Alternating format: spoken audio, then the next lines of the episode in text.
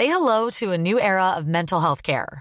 Cerebral is here to help you achieve your mental wellness goals with professional therapy and medication management support. 100% online. You'll experience the all new Cerebral Way, an innovative approach to mental wellness designed around you. You'll get a personalized treatment plan from a therapist, prescriber, or both in a safe and judgment free space. Your cerebral therapist or prescriber will outline a customized plan with clear milestones along the way so you can get to feeling your best. With Cerebral, you're not alone in your mental health journey. We're here to empower you to live a fulfilling life. So take that first step towards a brighter future and sign up today at cerebral.com slash podcast and use code ACasts to get 15% off your first month. Offer only valid on monthly plans. Other exclusions may apply. Offer ends July 31st, 2024. See site for details.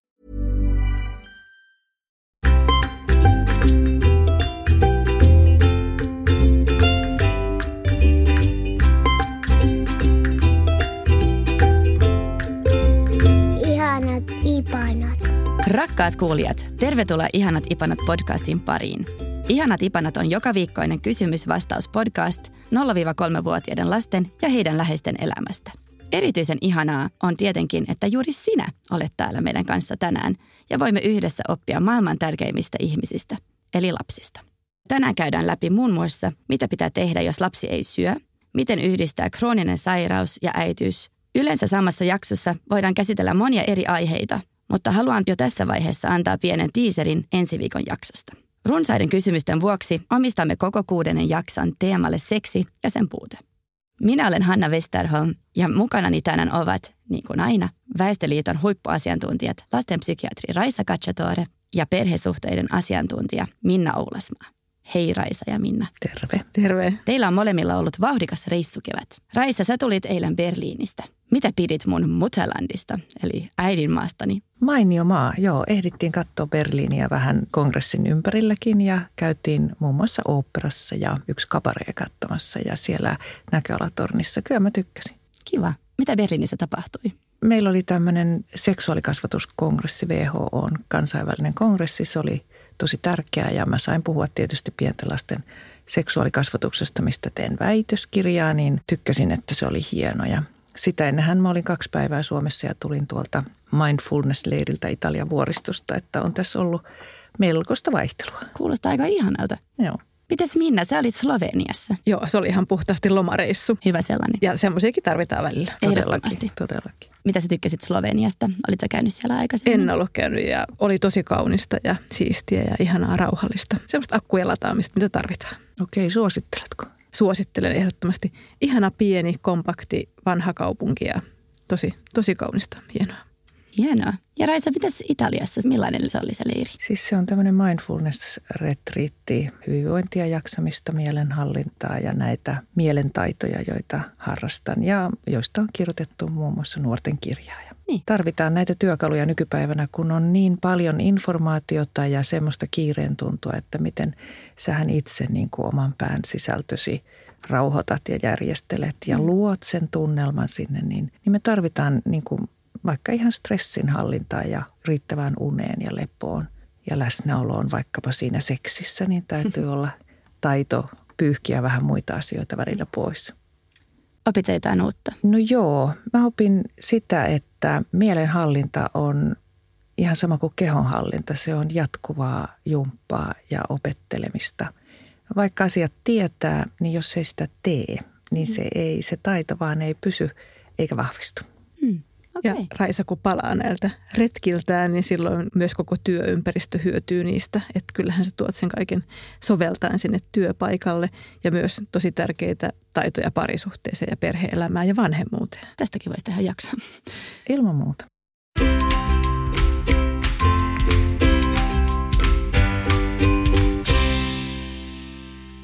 Hei, mitä tehdään, kun tyttäremme ei syö?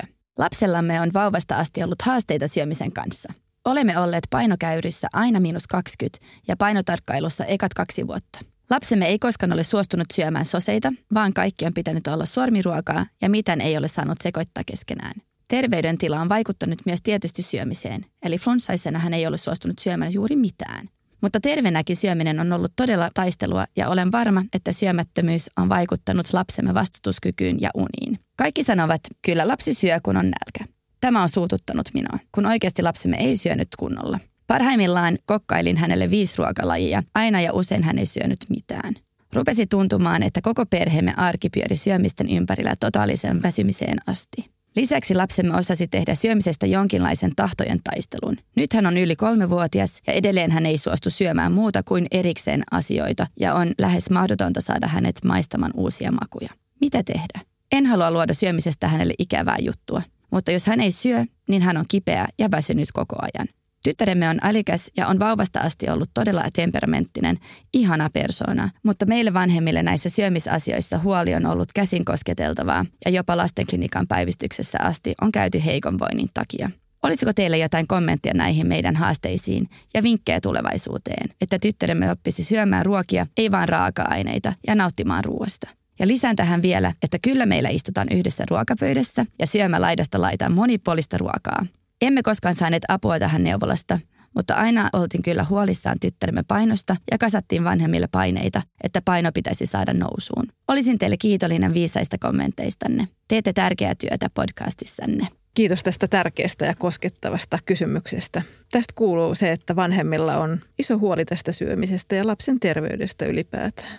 Syömisestä on tullut aika iso mörkö ja peikko tässä perheessä kuulee myös semmoista tietynlaista ärtymystä kysymyksen esittäjällä siitä, että hän on joutunut niin paljon kuuntelemaan erilaisia kommentteja, aika semmoisia vähätteleviä kommentteja, että kyllä se lapsi syö, jos sillä on nälkä. Ja se ei auta yhtään siihen ahdistukseen ja ehkä huonomuuden tunteeseen, joka saa sitten höyryttämään niitä viittää eri ruokalajia. Että kyllä tämä perhe on yrittänyt todella paljon. Mutta että heille jotenkin semmoista valaa uskoa, että kyllä se tilanne muuttuu vielä paremmaksi tulevaisuudessa ihan varmasti. Ja etenkin tämmöisten temperamenttisten ja tämmöisten niin kuin hyvin itsenäisten ja ehkä vähän itsepäistenkin tyttölasten tapana saattaa olla tämmöinen, että ei haluta vaikka, että ruokalajit koskettaa toisiaan tai ei laiteta kastiketta.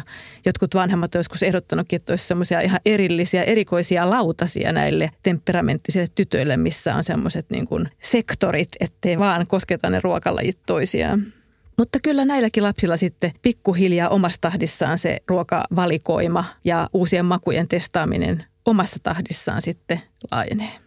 Tosi monta kokeilua tarvitaan ennen kuin uusi maku menee lapsella läpi, että saattaa olla, että se sen 15 kertaa irvistää jollekin, mutta sitten sen jälkeen siihen tottuu. Nämä on joskus rankkoja, kun niihin keskittyy ja niitä alkaa laskemaan ja huolehtimaan. Ja mieleen tulee tosiaan myös se, että mikä on ollut vanhempien oma kasvutapa vauvana. Onko siitä mitään tietoa?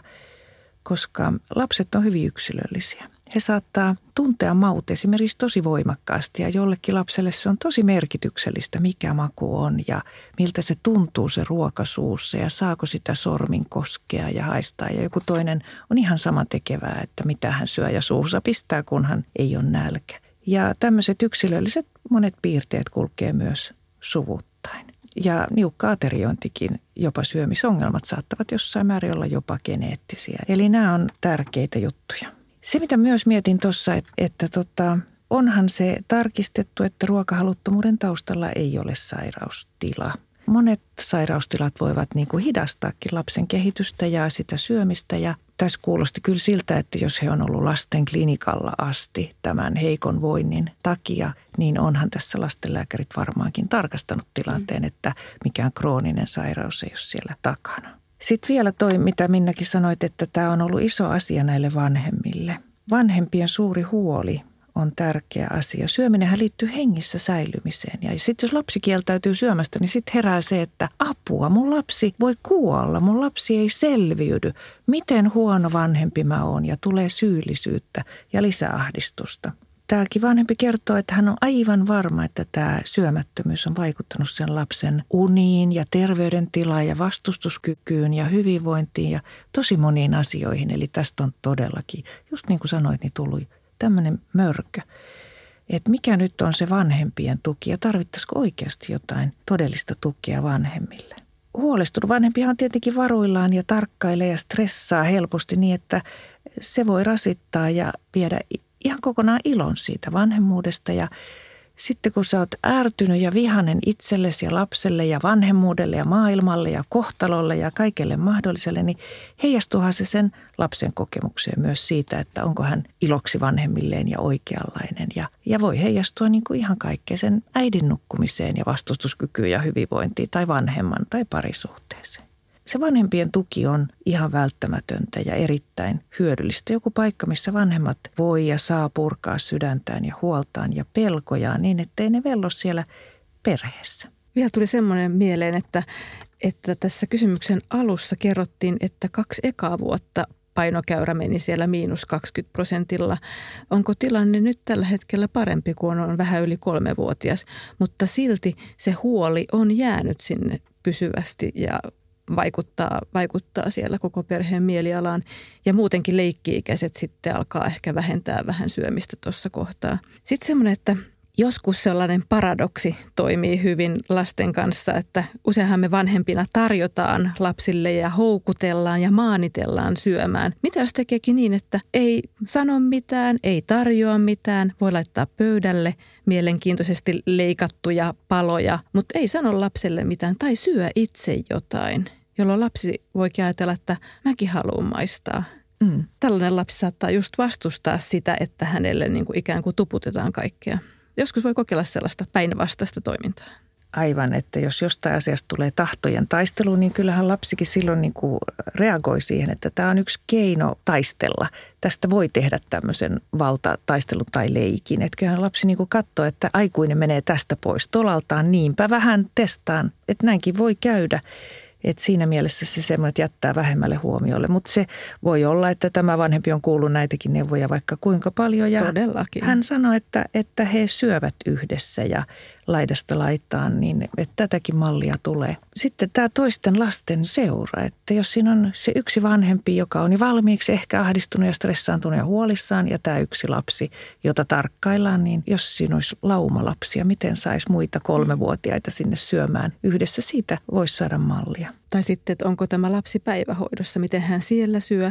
Tai esimerkiksi isovanhempien seurassa silloin, kun omat vanhemmat ei ole paikalla. Joo, monia kysymyksiä tulee, mutta tosi hyvä kysymys ja tosi tavallinen. Ja kyllä mä tämän vanhemman oman huolen ottaisin tässä erityisen vakavasti, jos lapsi, niin kuin varmaankin on jo tutkittu ihan hyvin. Joo, kiitos paljon teidän vastauksestanne. Tässä varmastikin on kyse valtataistelusta. Meillähän on myös ollut sellaista meidän perheessä aika paljon ja varsinkin esikoisen kanssa. Hän on ollut sellaisia kausia, että hän ei ole syönyt mitään. Sitten me kysyttiin, koska tietenkin kiinnostaa, että miten päiväkodissa sitten, että syökö hän siellä, mutta ei sielläkään.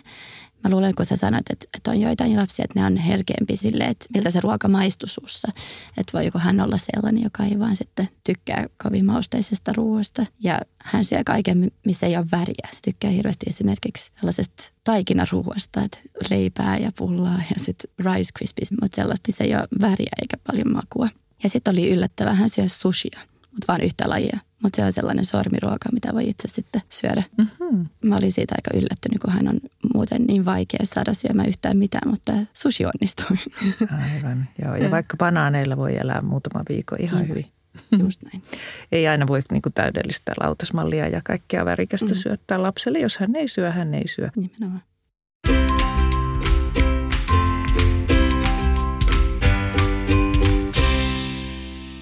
Hei, minulla on kysymys vanhemmasta pojastamme, joka on kolme vuotta ja neljä kuukautta vanha. Hän päätti viime keväänä yhtenä päivänä, että hän ei enää vaippaa käytä ja alkoi käydä seisten vessassa pissalla. Hän ei myöskään halunnut vaippaa yöllä, vaan sanoi, että nyt hän on niin vanha, että hän ei nuku vaipalla.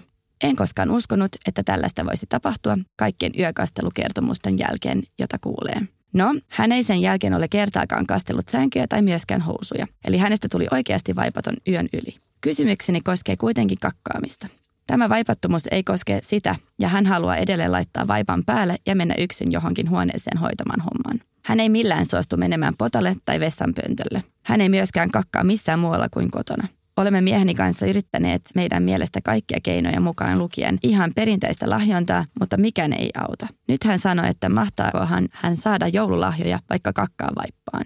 Päätin näitä puheita kuunnellessa, että enää sano mitään vaippaan kakkamisesta, vaan annan hänen olla. Mutta onko mitään keinoa, jolla voisimme tämän ongelman ratkaista, koska minusta se on hänellekin liian iso asia. Hän on selvästi huolissaan vaipan käyttämisestä, mutta ei luonnollisesti itse osaa ongelmaa ratkaista. Kiitos kovasti näkemyksistä. No niin, jälleen tosi tärkeä kysymys tällä vanhemmalla. Tosi hienoa, että teit sen päätöksen, että ei puututa enää tähän asiaan. Lapsi saa vähän olla rauhassa tämän yhden asian kanssa. Ja on aina tosi mukava kuulla näitä helppoja tapauksia, niin kuin teidän pojan vaipattomuus on ollut. Yhdellä harppauksella mennään kehitysvaiheesta toiseen. Joskus tulee mieleen, että tehdäänkö me kasvattajat näistä tavallisista kehitysvaiheista ja portaista, jotka useimmiten tulee aikanaan, niin omalla puheella joskus ehkä huolenaiheita ja tämmöisiä pelottavia asioita. Nyt on niin paljon tietoakin tarjolla, että kun ihmiset lukee monenlaisista asioista, jotka voivat mennä pieleen monin tavoin potta- ja syömis- ja nukkumisasioissa tosi vaikeiksi, niin sitten sitä alkaa varautua kaikkeen hankalaan ja tuntuu, että lasten kasvaminen ja kasvattaminen on joku hankaluustaistelu ja tarvitsee niin kuin ohjekirjan. Kuitenkin lapset kasvaa ja kehittyy ihan itsestään, ihan ilman kasvatustakin. Toki kasvatusta tarvitaan, mutta siihen hellavaraiseen ohjaamiseen, hienovaraiseen suunnan näyttämiseen, asioiden selittämiseen, huomion antamiseen, itsetunnon vahvistamiseen, kannustamiseen, kaikkeen tähän. Mutta pissaamaan ja kakkaamaan opitaan ihan itsestään. Eli ihan kehitys tapahtuu itsestään, kasvatamme tai emme. Joten aika monelle käy näin, että vaipat on ja sitten kohta niitä ei ole ja jälkeenpäin tuskin edes muistaa, että mitä siinä vaiheessa tapahtui ja miten lapsi oppi vaipattomuuden. Ja nyt on sitten vielä tämä yksi asia, jota lapsi opettelee. Kuulostipa tosi ihanan rauhoittavalta ja rentouttavalta ja kannustavalta. Ja mulle tuli mieleen sellainen, että, että lapselle kannattaa myös sanoa se, että kyllä sinä saat joululahjoja, että sillä ei ole väliä mihin kakkaat. Että kun lapsi alkaa jo miettiä ja murehtia tällaisia asioita, että onko hän jotenkin vääränlainen tai huono tai osaamaton. Ja se on niin yksilöllistä se kehitystahti, että tulee niin paljon uusia opeteltavia taitoja koko ajan, valtava määrä, niin eihän kukaan voi niitä kaikkia hallita kerralla, vaan ihan omaan tahtiinsa. Ja niin kuin Raisa tuossa puhuu, että jotenkin tärkeä kehua lasta kaikista niistä taidoista, mitä hän jo osaa, että tähän ei ehkä tarvitse kiinnittää niin paljon huomiota. Jotkut lapset tykkää mennä omaan rauhaan ja kakata esimerkiksi seisoviltaan vaippaan ja se voi olla joillekin vaikka helpompaakin siinä vaiheessa, mutta varmasti menee ohi sekin vaihe. Jotkut kokeilee myös sitten vähän mahan pehmentämistä jollain vaikka luumulla tai muulla keinoin, että jos se tuntuu niin kuin kovalta ja lapsi alkaa pantata sitä kakkaa, että se vähän helpottuisi, että olisi esimerkiksi kivuliasta. Aivan, joo.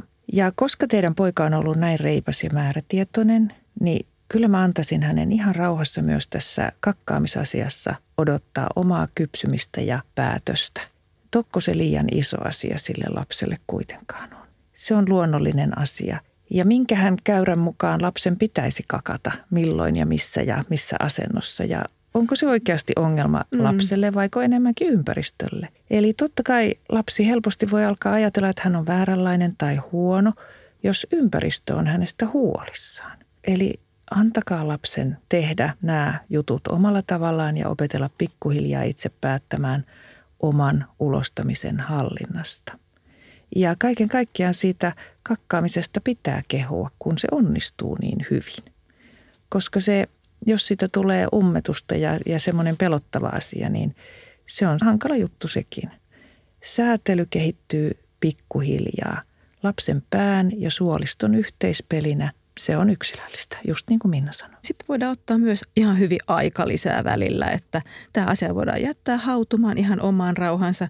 Joskus lapsella on myös elämässä monia yhtäaikaisia suuria asioita, jolloin tämä on niin kuin yksi asia aivan liikaa siellä. Että voidaan rauhoittua tämän asian äärelle ja ottaa taas jonkun ajan kuluttua uudestaan se aktiivisemmin jotenkin harjoituksen alle. Ja lapsista on mukava matkia aikuisia tai muita sisaruksia, isompia lapsia, että voihan sen lapsi joskus ottaa mukaan sinne vessaan kanssaan ja vaikka puhaltaa saippua kuplia tai kirjastossaan kirjoja, mitkä käsittelee potta-asioita, niin niitäkin voi lapsen kanssa lukea. Sitten taas kun on semmoinen sopiva hetki, että kaikenlainen painostaminen tai suorittaminen voi saada kokemaan lapsen epäonnistuneeksi. Niinpä. Me emme tiedä, niin kuin mitä se lapsi pohtii. Onko se ehkä outoa kakata tai pelottavaa kakata ilman vaippaa. Mitä hän on nähnyt tai ajatellut tai kokenut. Siellä on asioita, joita lapsi ehkä prosessoi itse omaa aikaansa ja niitäkin voi kuunnella ja kuulla ja vaikka leikin kautta katella, saako siitä jotain ymmärrystä asiaan tai sitten antaa asian vaan olla. Ja jotenkin tärkeää on myös suojella lasta, että lapsi ei joudu kuulemaan yhtäkään ivaavaa tai vähättelevää kommenttia siitä, että miten hän toimii. Niin, se on aina niin kuin upeata, että se kakka tulee ja sen saa tehtyä silloin, kun haluaa sinne, minne haluaa. Olipa lohduttavia vastauksia. Kiitoksia teille paljon.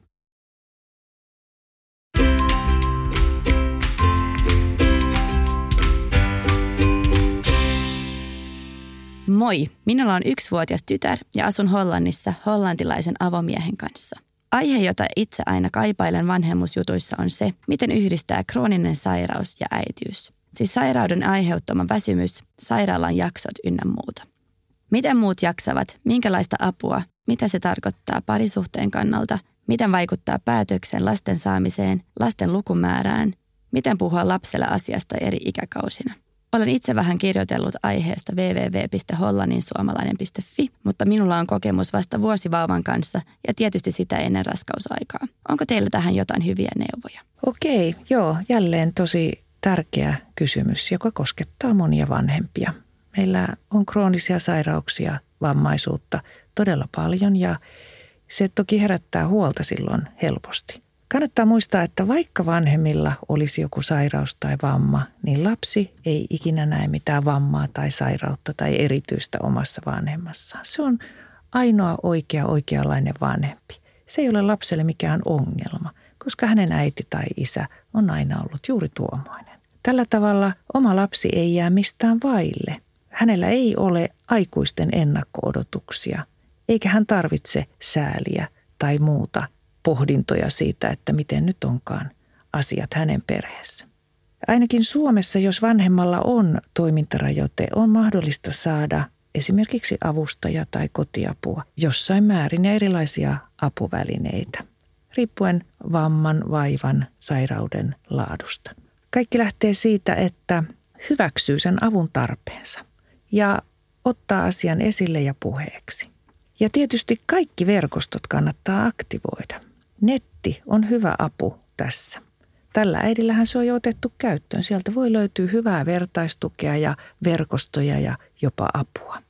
Ja toki aina kannattaa muistaa, että palaute saattaa olla ihan mitä tahansa netissä ja se voi olla myös kielteistä ja kaikkia ei pidä uskoa eikä mieltään pahoittaa tietenkään. Ja kannattaa puhua kumppanin kanssa siitä, että miten työnjako perheessä tehdään. Missä äiti pärjää ja missä ei – missä tarvitsee enemmän tukea toiselta vanhemmalta tai yleensä muilta, jos perheessä toinen vanhempi on. Jokainen vanhempi on kuitenkin hyvä sellaisenaan ja samalla olemalla avoin ja rehellinen minulla on tämä ominaisuus. Hyväksymällä sen itse, lasten saamisen este on hyvin harva sairaus. Enemmän kyse on järjestelyistä. Miten olosuhteet saadaan järjestettyä? Että vanhempi rohkeasti tuo oman tilanteensa tarpeet, rajoitteet esiin ja etsii niihin syyllistymättä ja mitään yliurheaa jaksajaa esittämättä tukea ja apua. Se mitä tarvitaan. Apua saa, tarvita ja hakea. Siinä tarvitaan siis itsetuntoa ja voimaa hyväksyä se oma tilanne ja tuoda se esiin. Mulla on tämmöinen juttu, enkä ole silti sen kummempi tai huonompi. Kaikki olemme yksilöitä. Ei ole mitään standardivaatimusta vanhemmaksi. Ja katsoisin, että tästä riippuu se, että minkälainen tulevaisuus perheellä on, montako lasta voidaan ja päätetään hankkia. Ihan tämmöisistä yksinkertaisista arjen järjestelyyn ja omaan pärjäämiseen ja jaksamiseen ja ajatteluun liittyvistä asioista tosi tärkeitä asioita. Ja tuossa kun sä puhuit, niin tuli mieleen myös sellainen, että on sitten äidillä kroonista sairautta tai ei, niin usein niin kuin yksikin hyvä äitiystävä riittää. Sellainen, kenen kanssa saa puhua kaikkia asioita. Ei tarvitse esittää mitään sankariäitiä. Saa olla niitä huonoja hetkiä. Ja ei tarvi olla samanlaista taustaakaan edes, kunhan voidaan luottamuksellisesti käydä monia semmoisia asioita, joita ei edes niin kuin parhaassa parisuhteessa voida jakaa, jotka liittyy äityyteen niin vahvasti. Mm, tosi hyvä. Ja mietin, että kun käy sairaalassa, niin silloin hän voisi siellä asioidessaan kysyä myös, että, että löytyykö sieltä juuri tähän hänen omaan krooniseen sairauteen muita samassa tilanteessa olevia, löytyykö vertaisryhmiä, englanninkielisiä sieltä paikan päältä esimerkiksi.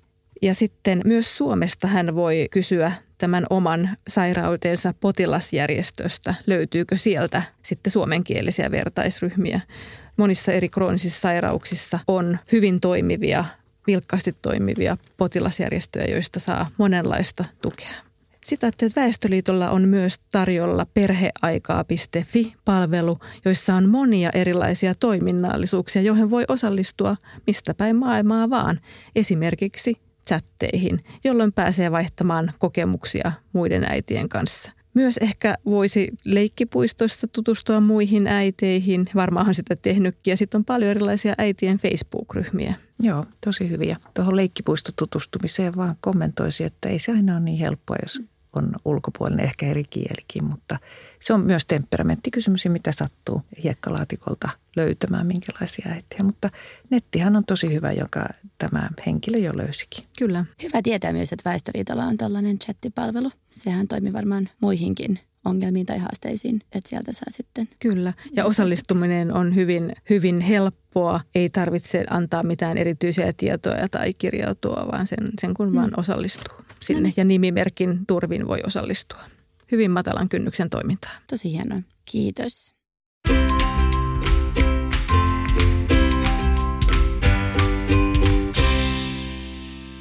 Hei Hanna ja tiimi. Haluan kiittää teitä. Ihanat Ipanat on ensimmäinen podcast, mitä olen koskaan kuullut. Aivan mahtavan viihdyttävää ja samalla opettavaa.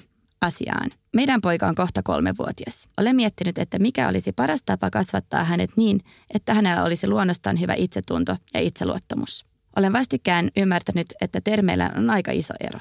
Miten voin siis vahvistaa sekä hänen itsetuntoa että itseluottamusta?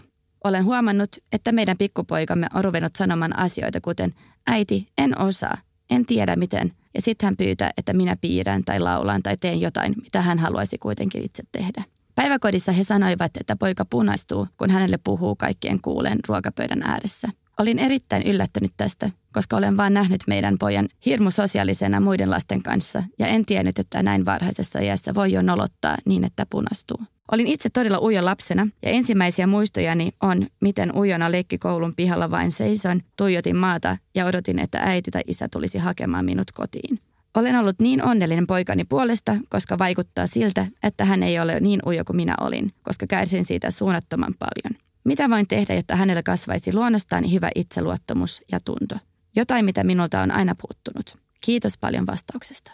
Tosi ihana kysymys ja tosi tärkeä kysymys. Ja varmaan kaikki vanhemmat haluaa, että heidän lapsi on pärjäävä ja hyvän itsetunnon ja itseluottamuksen omaava. Siitä on hyvä lähteä. Tämä vanhempi tekee tosi paljon, tosi hyviä juttuja ja on tosi herkkä havainnoimaan tätä omaa lastaan. Pienillä lapsilla tunteet on voimakkaita ja häpeä ja hämmennys on myös hyvin voimakkaita. Kyllä ne näkyy jo ihan todella pienistä ja vauvakin kokee häpeää, kun hänen huomion haluunsa ja hymyynsä ei vastata, niin hän voi kokea hyvin voimakasta häpeää. Mutta lähdetään siitä, että miten voisit tukea sen lapsen omaa minäkokemusta. Sen lapsen kuunteleminen herkällä korvalla. Se, että juuri tämä lapsi oman taitonsa ja tapansa kanssa tulee kohdatuksi ja nähdyksi ihan omana itsenään. Että pysähdytään sen lapsen tasolle kuuntelemaan ja kysymään, että mitä sinä toivot, mitä unelmoit, mitä ajattelet. Ja keskitytään siihen, että ei aina korjata, ei kasvateta, ei parannella, ei huomautella, että mitä kuitenkin pitäisi ehkä hiukan yrittää ja parantaa itsessä tai käytöksessä, vaikkapa sitä rohkeutta. Eli lapsi saa puhua ja olla tavalla, jolla puhuu ja on. Nämäkin vaihtelee ikävaiheittain. Välillä voi olla änkyttämistä, välillä voi olla ujoutta, välillä voi olla hitautta, vetäytymistä, kompastelua ja sitten taas toisessa kehitysvaiheessa paljon vauhdikkaampaa ja rohkeampaa menoa. Riippuu myös tosi paljon ympäristöstä, miten lapsi toimii. Et lapsihan on usein ihan erilainen lapsiryhmässä ja päiväkodissa kuin kotona. Aivan eri tilanne ja stressitaso sille lapselle. Kotona ehkä tietää olevansa rakastettu ja toivottu, Mutta lapsiryhmässä helposti tulee sanomista tai eri temperamentit törmäävät toisiinsa. Lapsi tarvitsee joskus aikaa hahmottaakseen näitä eri tilanteiden aiheuttamia paineita ja pärjätäkseen niiden tunteiden kanssa, joita lapsessa voimakkaana herää. Kannattaa varmaan jutella siellä päiväkodissakin heidän havainnoista ja teidän havainnoista ja ajatuksista ja miten lasta voi tukea, ettei hän vetäytyisi ehkä turhan paljon. Sitten taas toisaalta sen lapsen temperamenttia en lähtisi missään nimessä muuttamaan tai muokkaamaan. Jos hän on laatujaan semmoinen hiljainen takarivin tarkkailija ja arvioija, hänellä voi silti olla aivan täydellinen itsetunto. Itsetunto ei tarkoita ulospäin suuntautumista, puheliaisuutta, äänekkyyttä ja tilanottamista. Ne on temperamenttipiirteitä. Kaikki meistä ei ole sellaisia eikä tarvi olla. Hiljainen, pohdiskeleva, rauhallinen työkaveri tai kumppani voi olla paljon parempi kuin semmoinen jatkuva häsläjä ja, ja voimakkaasti esiintyvä.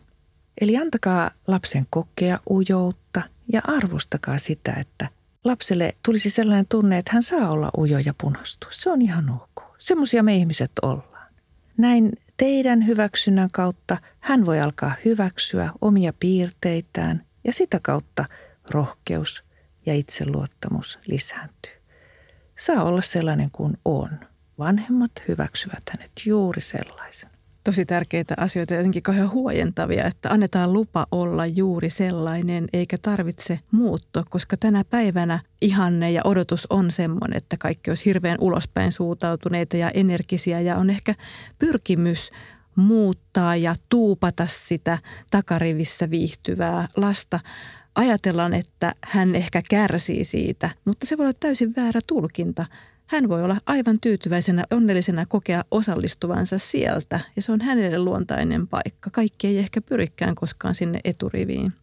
Äiti miettii tärkeitä asioita siinä, kun hän pohtii sitä omaa lapsuuttaan ja kaikissa meissä vanhemmissa aktivoituu, kun lapsi tulee tiettyihin ikävaiheisiin, niin erilaisia asioita meidän omasta lapsuudesta.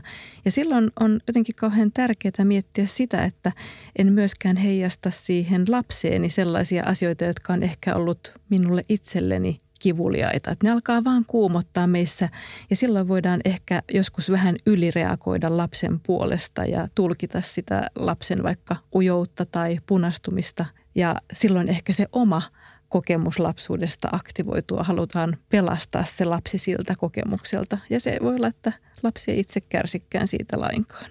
Että ei tehdä numeroa siitä lapsen punastumisesta, se on luonnollista ja siinä ei ole oikeastaan niin mitään hävettävää. Mutta hyvin tärkeää tämä äidin huomio siitä omasta kokemuksesta – toi oli musta tosi tärkeä juttu, että kun meillä on oikein kipeä muisto omasta lapsuudesta, niin se kipu herää. Kun me nähdään, että nyt se lapsi kokee just sitä samaa, vaikka se lapsella voi olla niin kuin aika minimaalinen arkikokemus. Toki tunne, mutta että se lapsi pärjää sen kanssa. Meidän kaikki on opittava pärjäämään omien tunteiden kanssa ja silloin on tosi vaikea erottaa, että mikä on niin kuin vanhempana mun oma tunne ja tunnemuisto ja kehokokemus, mikä siitä herää tuska, ahdistus ja hätähuoli. Ja onko lapsella ollenkaan niin kuin samaa tasoa vai onko se ihan joku lapselle helppo ja pärjättävissä oleva tunne? Juuri nämä, että nämä omat kokemukset voi aiheuttaa sen, että me voidaankin odottaa siltä lapselta sitten jotain muuta, mitä se hänen temperamenttinsa on. Ja sekin taas liittyy siihen meidän omaan kokemukseen ja omaan haavaan. Et tosi tärkeitä, mutta vaikeasti erotettavia asioita ja kauhean inhimillistä. Ja missä kaikissahan näitä on.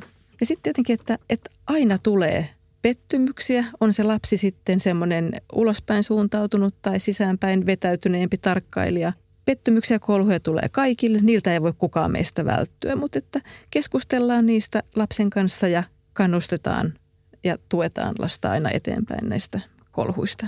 Just näin. Ja sitten vielä tulee mieleen, niin että miten voisi rakentaa itsetuntoa, niin kysytään siltä lapselta, että mikä on hänen halunsa. Mitä hän haluaisi oppia vaikkapa ehkä se ei ole ollenkaan tämä rohkeus tai punastumattomuus, vaan joku muu juttu. Mutta pointti on se, että se on se lapsen halu, vaikka kuinka pieni asia, että hän oppisi hyppäämään kaksi porrasta kerrallaan alas tai jotain. Ja tehdään siitä tärkeä, upea juttu, että sillä lapsella on oma halu yrittää ja opetella. Autetaan lasta oppimaan juuri se tietty haaste Ja sitten palkitaan häntä siitä yrittämisestä. Ja sitten toki se onnistuminen, kun se lähtee lapsen omasta halusta, niin palkitsee luonnostaan sitä lasta ja lapselle tulee niin kuin sisältö käsin omasta siitä, että mä halusin, mä yritin, mä osasin, mä onnistuin, mä oon aika hyvä. Ihana. Toi on tosi kiva kuulla. Erittäin mielenkiintoista, että mä en tiennyt, että noin pieni lapsi kuin vauva voi jo niin kuin tuntea häpeämistä. Ja että ei tarvi olla huolissaan, jos näin pieni kuin tässä oli niin kuin alle kolmevuotias punaistuu mutta tämä loppuvinkki oli todella niin kuin innostava ja lohduttava, että voi, voi jotenkin näin edesauttaa sen lapsen itseluottamusta sillä tavalla, että yrittää kysyä häneltä, että mitä sä haluaisit oppia ja sitten auttaa hänet siinä. Mutta tämä sama toistuu myös aikuisten mm. kesken. Ihan sama, että, että introvertteja halutaan mukaan. Tule tänne nyt ja hypitään tässä kaikki nyt villasukat jalassa ja nyt ryhmäydytään ja tämä on innostavaa ja ihanaa. Ja edelleen se sama henkilö, joka on lapsena ehkä viihtynyt siellä takapenkillä ja katsonut ja seurannut ja tarkkailut, ei edelleenkään ehkä halua samalla tavalla osallistua, mutta silti se valtava paine mm. tulee ainakin mä itse koen, että tämä on ollut läpi elämän seuraava asia. Juuri näin. Arvostetaan niitä takarivin tarkkailijoita. Ne on usein tosi viisaita ja heillä on paljon tehtävää ja annettavaa. Ei tarvitse aina olla siinä valokeilassa. Ja työelämässä tarvitaan monenlaisia ja kummankinlaisia niitä innokkaita esiintyjiä ja sitten niitä taustalla viihtyviä. Juuri näin. Ilman muuta. Kiitoksia teille paljon. Kiitos kaikki ihanat kuuntelijat, kun olitte mukana. Viime viikon jakson jälkeen oli taas tullut paljon kysymyksiä. Kiitos näistä. Aihe, joka toistuu hyvin usein, on seksi lapsiperheiden parisuhteessa ja erityisesti sen puute. Omistamme siis ensi viikon jakson tälle tärkeälle aiheelle, joten stay tuned. Tarjolla käytännön vinkkejä seksielämän ylläpitoon ruuhkavuosien keskellä. Jos sinulla on siihen liittyen kysymys, laita saman tien tulemaan www.ihanatipanat.fi sivuston kautta. Aurinkoista viikkoa ja kuullaan taas viikon päästä keskiviikkona. Niin ja rakkaat kuulijat, syyskuusta alkaen ilmestyy Ihanat Ipanat podcast numero kaksi, eli podcast suunnattuna vähän vanhempien lasten vanhemmille. Ja sitä tulee vetämään mun hyvä ystävä Sofia, joka tänään istuu tässä mun vieressä. Moi Sofia. No moi Hanna ja moi kuulijat. Mun nimi on Sofia Druvanad-Bornik ja mä kirjoitan sellaista Lattemamma-blogia, joka löytyy osoitteesta www.lattemamma.fi. Mä oon kahden pienen tytön äiti Mun tytöt on 5- ja 7-vuotiaita ja koska me toivotaan näitä kysymyksiä just noin 4-10-vuotiaiden lasten elämää koskien, niin nämä aihealueet liippaa totta kai tosi läheltä mun omaa elämää. Mikä on tosi hienoa, niin sä pystyt jotenkin identifioimaan itsesi siinä kuulijoiden kysymyksissä. Ehdottomasti ja mua kiinnostaa tosi paljon teidän kysymykset ja mulla on itselläkin varmasti paljon kysyttävää asiantuntijoilta. Hienoa, sitä odotellessa. Eli käykää ihanatipanat.fi-sivustolla ja laittakaa meille kysymyksiä tulemaan. Kiitos! Kiitos!